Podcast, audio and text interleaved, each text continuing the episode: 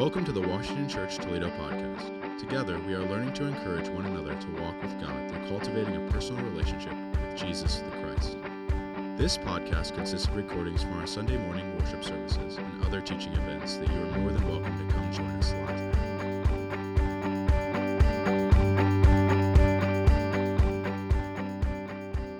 Good morning, everybody. Once again, it's so good to be with you all. Um, welcome for those who are, are, visiting us, and welcome for those of you who are online and watching us. We're, we're glad to have you. Uh, this morning, we are going to continue our series in the spiritual disciplines.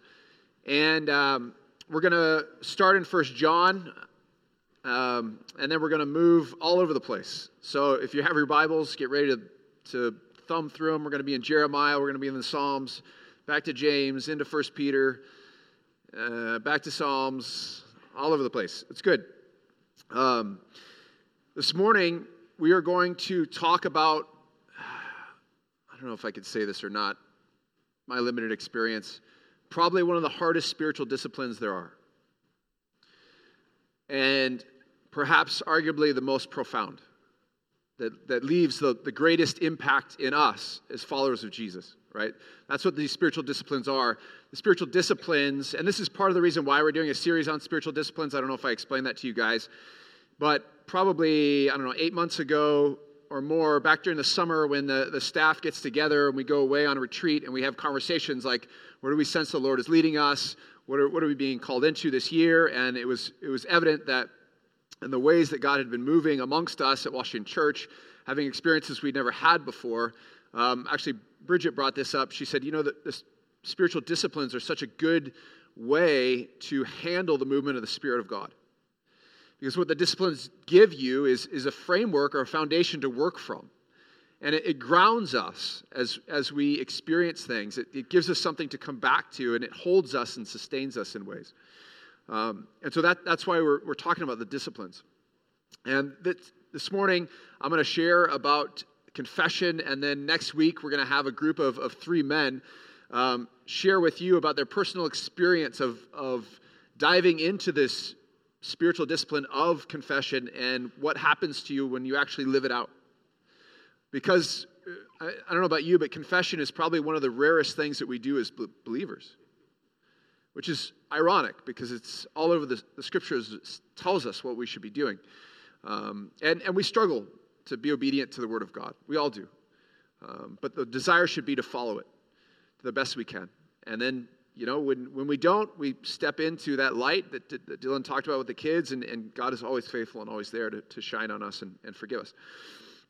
Uh, when I was in high school, I, I, was thinking, I was sitting here last night and, and just reflecting, uh, or yesterday afternoon, reflecting on, on this message on confession. And, and I, there's one one instance in my life that probably stands out more than anything else. It was I was a, either a high school junior or a senior, and I had I had you know I was passionate about the Lord. Um, I had a group of, of of men I was in a in a small group with that had accountability.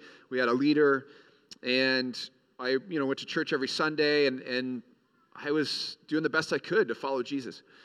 But I had found myself in an area of sin in my life that I had allowed to exist and, and continue on. And I was essentially trying to balance that and not wanting to let that go uh, because of the enticement that it brought, but also wanting to follow after the Lord. And you can't do both well. Much like, you know, Jesus says you can't serve two masters, but he's talking about, you know, money in that instance. But I think the same is true. You can't, you can't live a life of, of ongoing perpetual sin and be a follower of Jesus in, in a way that is effective to the kingdom of God. And I remember every Sunday I, I continued to come to worship. Or we did, I did a Saturday night, and our youth group uh, met on Sunday morning. So I'd come with my parents on Saturday night to worship.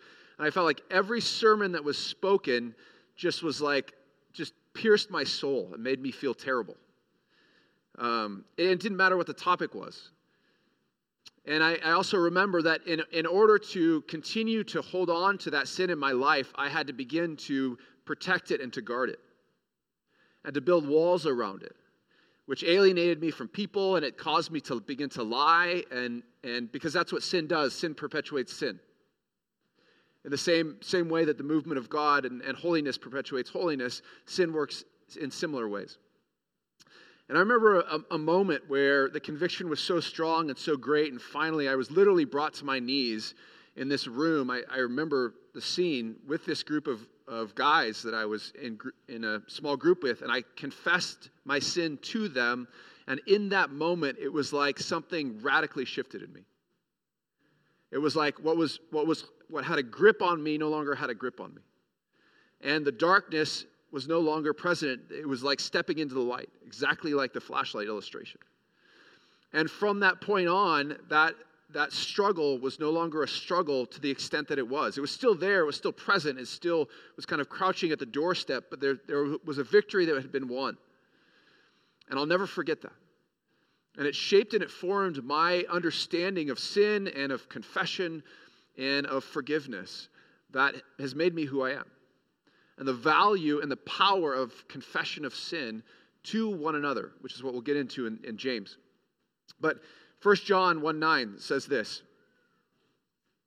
If we confess our sins, he is faithful and just and will forgive us our sins and purify us from all unrighteousness. This, I've shared this story with you before. I was, you know, I grew up in the church and, and uh, I, I had, you know, amazing parents that were faithful people and they went every Sunday and they brought me every Sunday and they were committed to that. And I didn't necessarily love that. I didn't love going to church. I wasn't one of those kids up here dancing around. Um, and I, uh, I, I, actually, my mom was best friends with uh, the, the, you know, the person who was in charge of the kids' ministry, be like Lacey for us. And they were, they were best buds. And I can tell you, I don't know what the percentage was, but probably like 30% of the time, my parents would pick me up in her office after the kids' ministry time. Not because it was a good thing because little Jimmy was problematic. Uh, but I remember I had a teacher, and that teacher had a scripture verse on the wall, and this was it 1 John 1 9. He had two scripture passages. First John 1 9 was, was one. And he said that anyone who would memorize that scripture and say it to him would get a lollipop. And Jimmy was driven by lollipops. I would have been hugging Shashikala like all day if I was a kid here at Washington Church, multiple times during the service. And so I memorized this scripture, not because I wanted to memorize scripture, but because I wanted a lollipop. And in God's grace, God does what he does. And that was implanted in me. And so I, I carried that with me, and I still do. Can bring it up from memory like this. It's powerful. But there's certain words in this text that I think are important, and, and there's certain words that we throw around, um, theological words, and, and some of them we understand, some we don't. But I think when it comes to this idea of confession, there, there's words like confession, like sin, like forgiveness and repentance that are that we need to kind of define because the scripture uses them quite a bit. And I don't know if we, we fully know what they mean when we read about them. So I, I want to take a moment to do that, and then I want to go into uh, communicating why confession is such a, a profound and powerful and necessary part of a life of a believer and what that is birthed out of and what we should focus on and why, what should lead us into that space of confession. And then next week, the guys are going to share about a very extremely practical way to live that out. And that's what this series is about as far as spiritual disciplines. It's let's let's lay a, a, framework the best we can, and then let's give examples of what that looks like in a tangible way. So that if, if we just talk about it and nothing happens, like like James says, we're, we're seers but not doers. And really, what difference does it make then? If we have the head knowledge, but it doesn't affect our heart and doesn't transform our lives, is it of any value at all? What makes us any different from, from the rest of the world? It's the way we live it out. So that's, that's what we're going to do. But this word sin is a fascinating word. It shows up a lot um, in, in, the, in the New Testament in the Greek. Essentially, the definition is that missing the mark. It's an, it's an archery term. And, and you've probably heard that if you've been in, in the church for a long time. Um, hamartia is the actual word, but what I found is missing the mark is a very, for me, it wasn't a super helpful definition. What does that mean to miss the mark? What does that mean to not get it right? What does that mean to, to you know, not basically hit the bullseye, the perfect center mark is what it's about. So there, there's, there's scripture passages that are, I think are pretty essential when it talks about sin. I'll give you two of them. The first is Romans 6, 23 says, For the wages of sin is death, but the gift of God is eternal life in Christ Jesus our Lord. So sin has massive, massive consequences. It leads to death. It leads to death as, a, as obviously as a non believer, it leads to death. But as a believer, it leads to death. What I experienced and what, we've ex- what we experience in life if we live in sin is a part of us die, begins to die. And it, it's not that, it, this is where it kind of gets confusing theologically. We talk about separation from God as believers. That's actually not possible. But when we sin, there's a disconnect between us and God. And if it lasts long enough, there, there is a, almost like a, a split that happens, not because God goes anywhere, but because we do. And we kind of, again, it's, it's, it's super confusing, but somebody once described it as, as you know, a clear window glass and it becomes, you know, you throw mud on that, it becomes harder to, harder to see through. And we can actually deaden ourselves to the movement or the, or the promptings of the Holy Spirit if we continue to perpetuate that in our lives. Again, not because the Spirit goes anywhere, but because we kind of close ourselves off more and more and more. The second one that's absolutely crucial is, is Romans 3.23. It says, all have sinned and fall short of the glory of God. So the good news about this, this message this morning is for everybody. It's for all y'all and myself because we all fall into that category. All of us sin and have fallen short of the glory of God. There's a passage that I think is, but at the same time, as we recognize, okay, sin leads to death um, for believers and non-believers, but in different different ways, and and we've all sinned and we continue to sin, although we're being invited to live a life of holiness. And so that should shift and change as you mature in your, in your faith of, with God and your walk with the Lord. Uh, but it, also in the reality, to be human means to have sin in your life. And God, in His grace and mercy, uses that to draw us to Himself. It's one invitation after another to come into the light, to experience forgiveness, to experience God in relationship. James 4:17, I found this verse and I found it very helpful for, for almost understanding or redefining sin from, from just missing the mark to what James says. He says, If anyone then knows the good they ought to do and doesn't do it, it is sin for them. So, in other words, James is saying, like, hey, if, if, if you know what to do and you don't do it, that's sin. There's, and then there, I can think of moments in my life where, where I felt prompted by the Lord or, or um, you know, there's something I should have been doing. I, I said no to those things or I didn't do them. And that was, that was sin. That's sin in our life. Another way of understanding it to, to build on what James says is, you know, there, there's a self that God created us to be. Thomas Merton calls it the true self. It's, it's, our, it's our truest self in God. It's, it's God's image of us. And God is constantly inviting us to enter into that and to live out of that, that self, that person. And we say no all the time to it. But, but there are moments when we live, begin to live into that and we come alive. And it's that self that God wants us to be. It's that self rooted in Christ, living like Jesus. And when we, when we don't live like that self, I would say that's sin. Anything short of that is sin, is falling short. It's sin.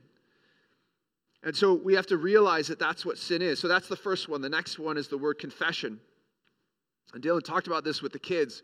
The word confession is, is, is fascinating and it's, it's actually jam packed with meaning. In the Greek, it's homologeo. And what homologeo actually means is to, to be in agreement with somebody. That's what homologeo means. And there's actually two aspects of confession. And I won't get in, I'll, we're going to spend time on, on the second, but I want to touch on the first just so we know. Because oftentimes we, we look at confession maybe as a, as a negative word. But actually, confession to homologeo, I can, I can confess my faith to you. And throughout scriptures, you find the word confession, and people are confessing their belief in Christ. So if I, I were to say to you that, that Christ died for the forgiveness of our sins, that's confession. I'm confessing my faith to you. That's something that I believe that comes out of me. And I find others who are in agreement with that, and that is homologeo. We're in agreement with that. And on the same aspect, on the, on the flip side, when it comes to sin, I confess my sin or my wrongdoing to you. My missing the mark or my failing to be who God called me to be. And what you want to do is find somebody who's mature enough who can hold that response from you and also who has an understanding and a maturity to be able to say, Yes, you did. And so we are of one word or one mind. That's confession. That's what confession means. It also means to admit or to declare one's guilt that, that one may be accused of. So that's, that's sin, that's confession. Then we have the word repentance, and, and repentance literally means to transform the way you think, to see things differently. That's what Jesus says in, in Mark 1.15. kingdom of God is now here. You, have you have to change the way you think. You have to repent. So it's literally a, a turning around. It's, it's seeing things anew in a new way. And then finally, we, we have forgiveness, the word forgiveness, which is aphemi, which literally means to throw something out, which is exactly what God does to our sin. He throws it out when we confess it. That's the beautiful thing of, of God. Now, there's, there's something fascinating about this idea of, of, of sin and forgiveness and confession and repentance, and, and they are all throughout the scriptures, from the Old Testament or the Hebrew Bible to the New Testament. But one of the, one of the profound things that I, I found as I was going back over this is, is a section of Leviticus. In chapter one of Leviticus, it goes on and on. I don't know all you, you guys are doing your daily quiet time in Leviticus on a regular basis, right? Digging into those, you know, good words that, that Moses brought to us. But there's, there's a chunk of scripture that is given to the, the people of God. You got to keep in mind, they've, they've literally just come out of slavery, and God is reforming them and shaping them into who God wants them to be. And so He's teaching them new things. And He sets up this system because He knew that they would, they would screw up. He knew that they would fall short. He knew that they would sin. So He set up this system of, of sacrifice, which actually other religions did. It was a common thing, but God wanted them to do it differently and have a different mindset around it. And he said, Whenever you fall short, whenever, whenever you sin, what I want you to do is I want you to sacrifice to me. And I, I don't, we don't get this as, as, Protestants. And I remember studying this in seminary, and, and it was really helpful for me because I think a lot of times with, with the Jewish people, we can be judgmental. But they never thought that those sacrifices gave them forgiveness. Okay, and this is, a, this is an important thing. Um, actually, an author named E.P. Sanders did a lot of writing on this in, in Romans and stuff, and it was very helpful for me to, to understand this. It was always the understanding that the sacrificial system that God asked them to be a part of was a symbol that at some point in history, God would redeem them indefinitely. That He would send an ultimate sacrifice. And when that ultimate sacrifice came, then the forgiveness of sin would be laid out over God's people. And that we know that is in, in Jesus today. But at that time, they didn't know that. They just knew a Messiah would come and, and somehow God would fulfill that. But they'd come to sacrifice knowing, okay, God will withhold the wrath and offering a covering over us until the fulfillment of this sin can be made complete. Does that make sense? Okay? Which is much different than we look at, oh, well, well, the Jews thought that every time they came to the temple, they sacrificed an animal or whatever they brought, and they were forgiven and they were fine. That's not how they saw it. And God made it clear that that's not what it was. It was a symbol that someday God would fulfill that. And every time they came. So there's all kinds of, of sacrifices. There are burnt offerings, grain offerings, peace offerings, sin offerings, guilt offerings. But here's the fascinating thing about that the word offering in Hebrew is korban. Anybody know what korban means? Besides offering. It means to draw near. So think about that. God is setting up a system to help his people as they're being formed and shaped into who he wants them to be. And he says, Every time you screw up, I, I, provide this thing for you so you could be reminded that I will cover you or take care of you. But every time you screw up, what do I want you to do? Draw near. Come to me. And you had to come to, to offering. You couldn't do an offering at your house. There was a central location where they would have to come and they would partake as a community together. And so people would be there. So if you showed up to offer something as a sacrifice, you weren't just doing it because you had to, you're doing it because you, you screwed up in some way. So everybody saw you do it. And everybody recognized that's what they're doing because they all knew the rules and the regulations. And so there, there was this outward expression of coming before the Lord and putting something down on the altar, and, and the priests would help them do that and navigate through. But essentially, what they were doing when they messed up is they, were confessing to the entire community and to God what had happened. And people didn't need to know the details because they saw the, the sacrifice and they would know based on the sacrifice what they did wrong. And it wasn't a private thing at all. The community would know about it. But everybody would be doing it because everybody had a realization that, man, everybody's screwed up. And we all need God and we all need this process. But there's a powerful, beautiful thing in there that God is essentially saying, hey, when you do screw up, don't run away, draw near, come back. And, and to understand this, this framework, it's important to understand that in other faith traditions that existed at that time, there are all these other religions, and all these other religions would have sacrificial systems, but you'd come to sacrifice. And in all those other faith traditions, you had no idea where you stood with God. None whatsoever. You can sacrifice at the altar a thousand times, a million times, but you never knew if you were going to be okay or not. There was no guarantee because there was no grace. But only in this one faith, in the true God, did you know where you stood because He told you. That's amazing. That's absolutely amazing to know the truth of where you stand in God. What a comparison between the two. Later on in the New Testament, getting into this offering of sin and, and sacrifice, uh, John the Baptist, who's baptizing people and inviting people into the baptism of repentance. At one point, he looks up, and, and, and the different gospels have different accounts, but John says this in John 129. He says, Look, the Lamb of God who takes away the sin of the world. And in that moment, the people knew what that meant. Because for thousands of years, God had been saying to them, This is going to happen. And John saw it because they had the Holy Spirit in him and he recognized the truth of what it was.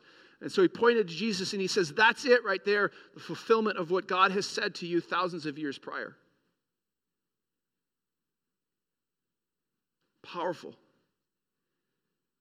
One of the things that we have to understand with this idea of sin is that God absolutely hates it detestable.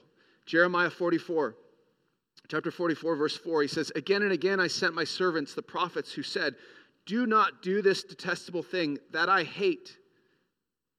But they did not listen or pay attention. They did not turn from their wickedness or stop burning incense to other gods. If we only knew how much God hated sin, it would change our actions on a regular basis. But here's the, the thing that's amazing. Even more than God hating sin, he loves relationships. More than anything else. And at the heart of God is love. And that love leads to the desire to forgive and to reconcile all living things. The scriptures tell us. Because this triune God set into motion the entire redemption process for humanity that culminated in the cross of Christ, which was confirmed at the resurrection. Amen.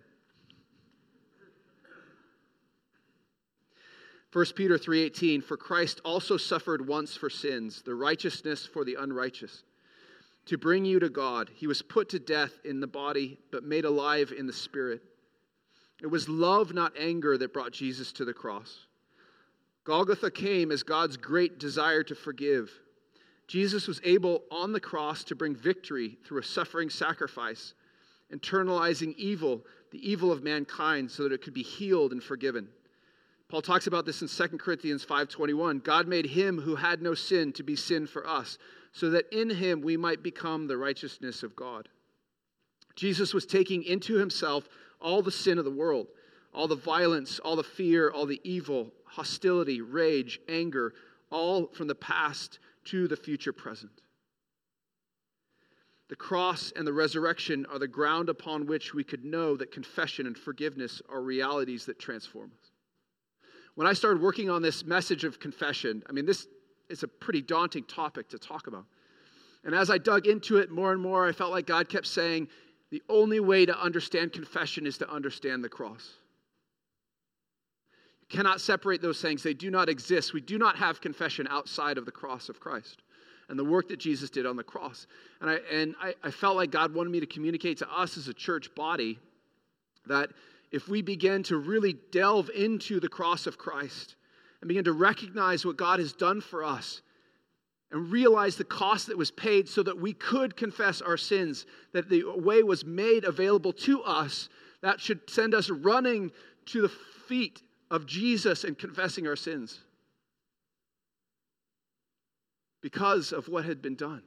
We have to have a recognition of that. When we develop a recognition of that, the movement in us to confess becomes powerful and profound, even enough to push beyond what we think others think about us, which is crucial and important. Because we live in a culture and a society, and I, I'm, I'm no different. I wrestle with this too. We're content and happy and pleased with spending our time with the Lord, confessing our sins in, in silent prayer. Lord, forgive me. Lord, forgive me. Lord, I do it every day. Lord, forgive me. Lord, forgive me. I start my day with that because I need to because I need to be forgiven for my sins of the previous day, and I don't want to carry them into the next day. But there's something even more profound that starts to happen when we bring that into the light. Because not all confession is just between you and the Lord.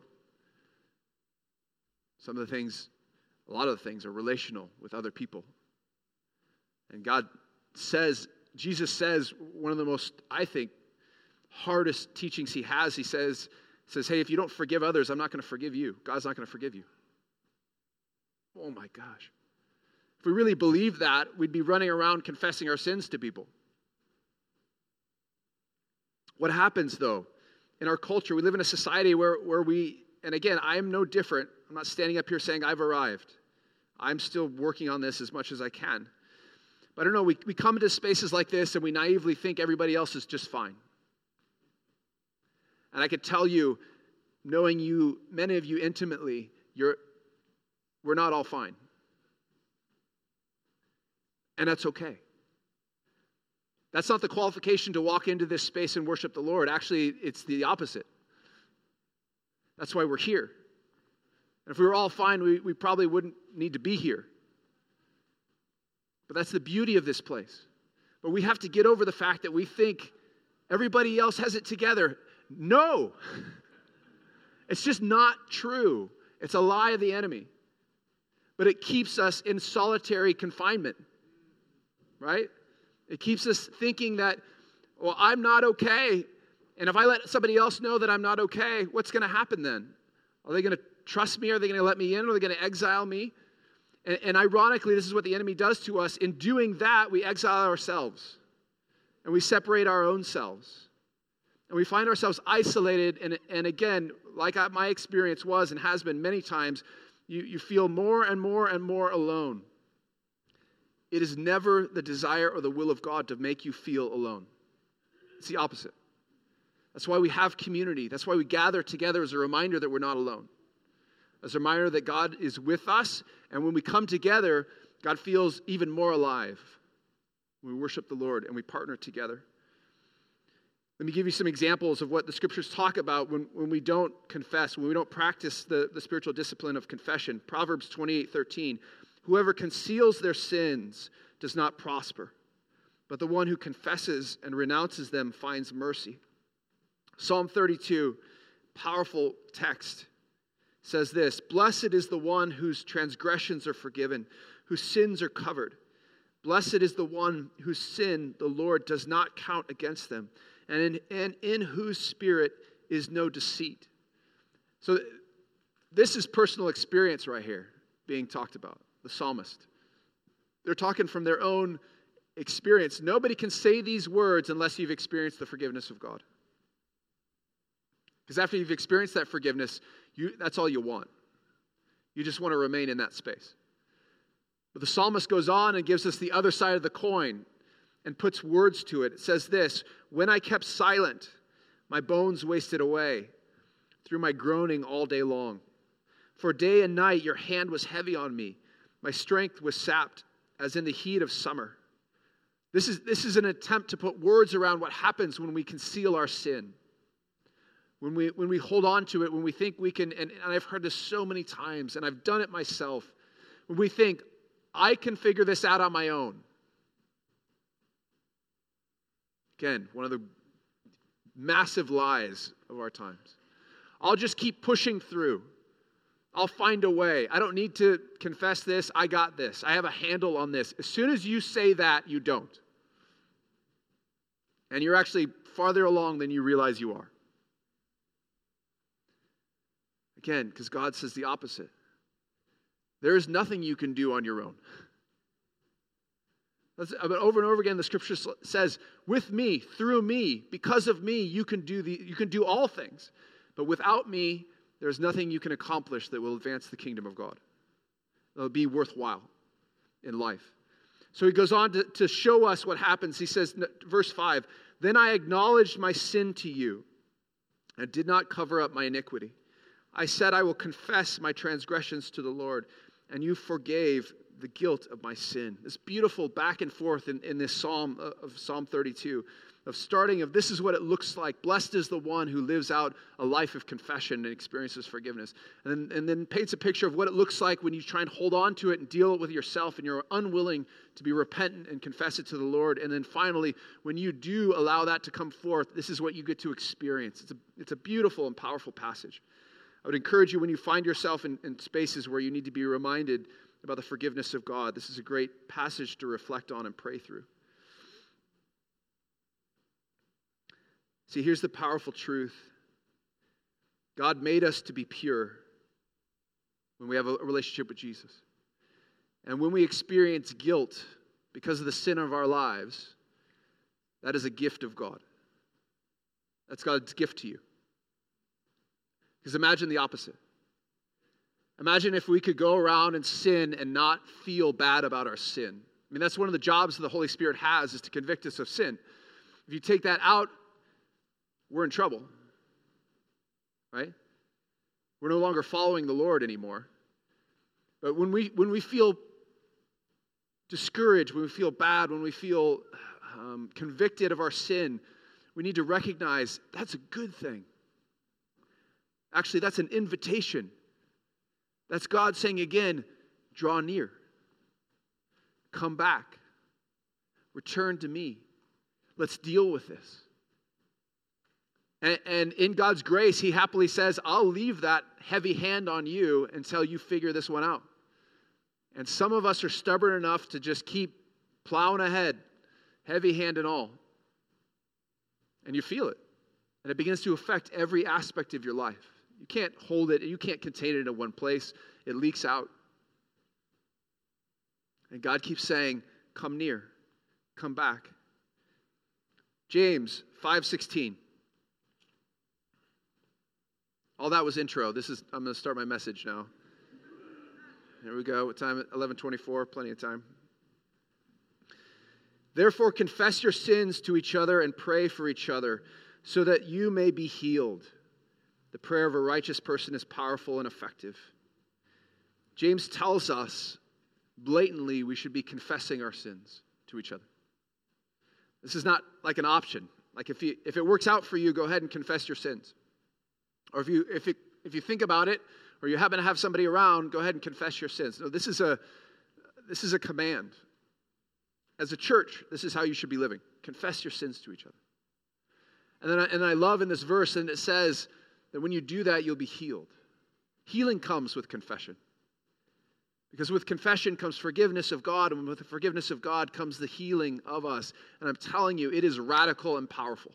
And there is absolutely nothing you have done that leads you outside of that space. Nothing.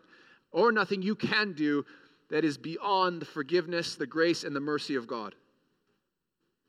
God longs to pour out his forgiveness on us. And we need it. We need it. If you ever find yourself sitting in that place where you're saying, Nope, I'm too far.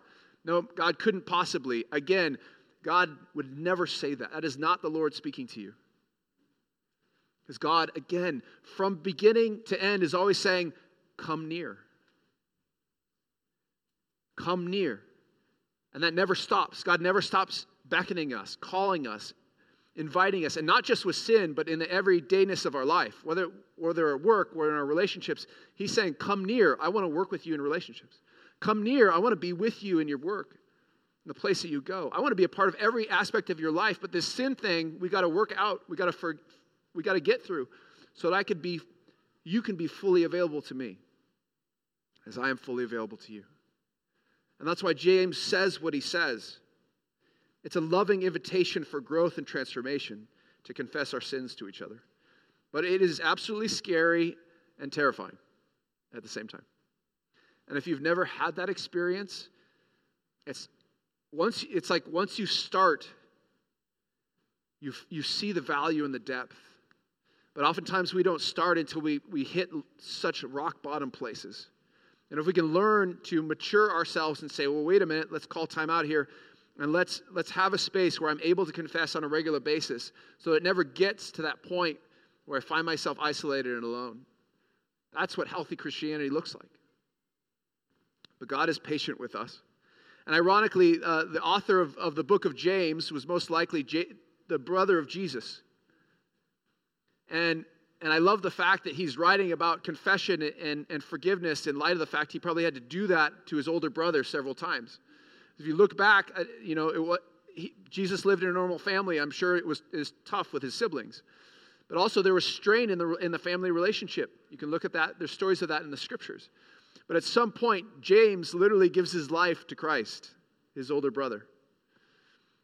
And in that moment, confesses his faith in God. And so he got to practice this.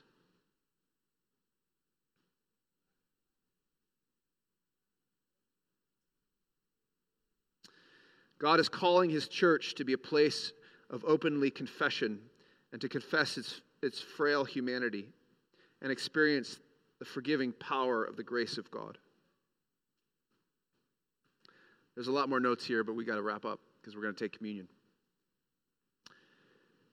When you begin to, and, and the guys next week are going to, they'll fill in. I'm going to give them all the notes that I didn't get to talk about, so they can, they can, you can blame it on them if they don't come through and, and say everything they need to say. But they're going to do a great job. When we begin to enter into this practice, it's not easy. That's why they call it a discipline. But if you can begin to form it into to a regu- some sort of regularity for you, it will, it will have some of the most profound impact in your life. I promise you that. And as we enter into this, as scary as it is, it's important to find people that you can trust that can hold what you're going to say to them. So it can't just be anybody. It needs to be somebody with maturity, somebody who can, can hold that in confidence, but also somebody who can come in, into agreement with you and to say, yes, what you did was wrong. But on the flip side, can say to you then, by the blood of Christ, you are forgiven. Okay? I want to put this last verse from John 20 up. This is what Jesus says to his disciples after the resurrection. So if you remember, he sent them out at different times and they prayed for people and you saw healing and you saw uh, radical things that happened.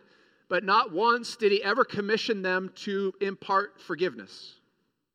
Not once. Why? Because it wasn't possible through them. All the other things were possible, but it wasn't possible to them. After Christ gave his after Jesus gave his life for us and was resurrected from the dead, and sin and death were conquered, Jesus then took this last piece and he said to his disciples, Whoever you forgive will be forgiven. One of the most profound things that we can do as, as believers for each other is remind one another that we are forgiven. That we, we, when we confess our sins to each other, to be able to say with all the authority of heaven, You are forgiven because of what Christ did for all of us. And we need to hear that. It's challenging to confess. It's, it's hard to get up, and it's hard to say when you did something wrong, especially men. We have a hard time with that. Our pride gets in the way. And so when we, we bring ourselves to that point where we can say that to another human being, we need to hear from that human being, you, because of the blood of Christ, are forgiven. That's part of your job as a kingdom of priests. Because remember, that's what the priests did. They facilitated a space where people could come and experience God and know that God would forgive them. At that point, it was someday, but now it is so. That's the difference between the Old Testament and the New Testament. That's what the cross gives us is absolute confidence that in Christ we are forgiven.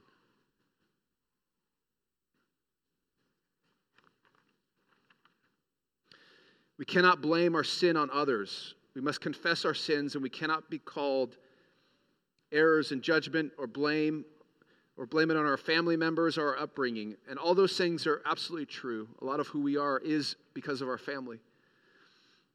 Denise Frohman said this, and I think it's profound. She said, Your wounding is probably not your fault, but your healing is your responsibility.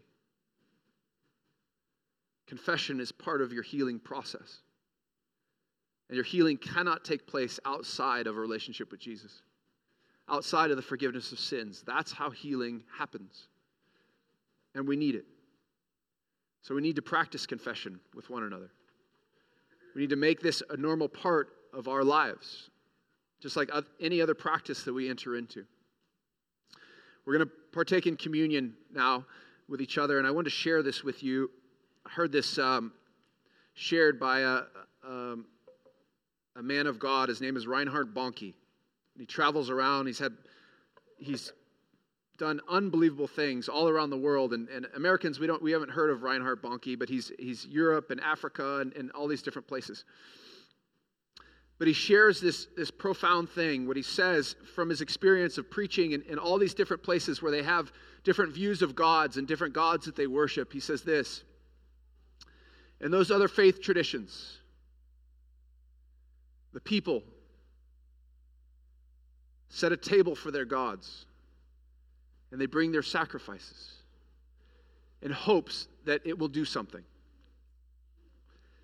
But he says, in Jesus Christ, in the one true God, that God lays a table for you.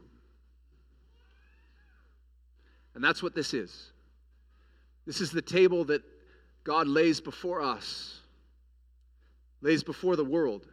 And He says, Come, draw near to me, come back to me, because I want to be in relationship with you. And I want to forgive you, and I want to purify you, and I want to renew you, and then I want to use you to advance my kingdom. On the night that Jesus was betrayed, he took bread and he broke it and he said, This is my body broken for you.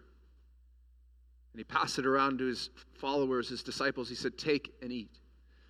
He says, In the same way, he took the cup and he said, This is the cup of the new covenant, my blood shed for the forgiveness of your sins. And whenever you partake in this, do it in remembrance of me. So, people of God, the table is laid. God lays a table before us to partake it.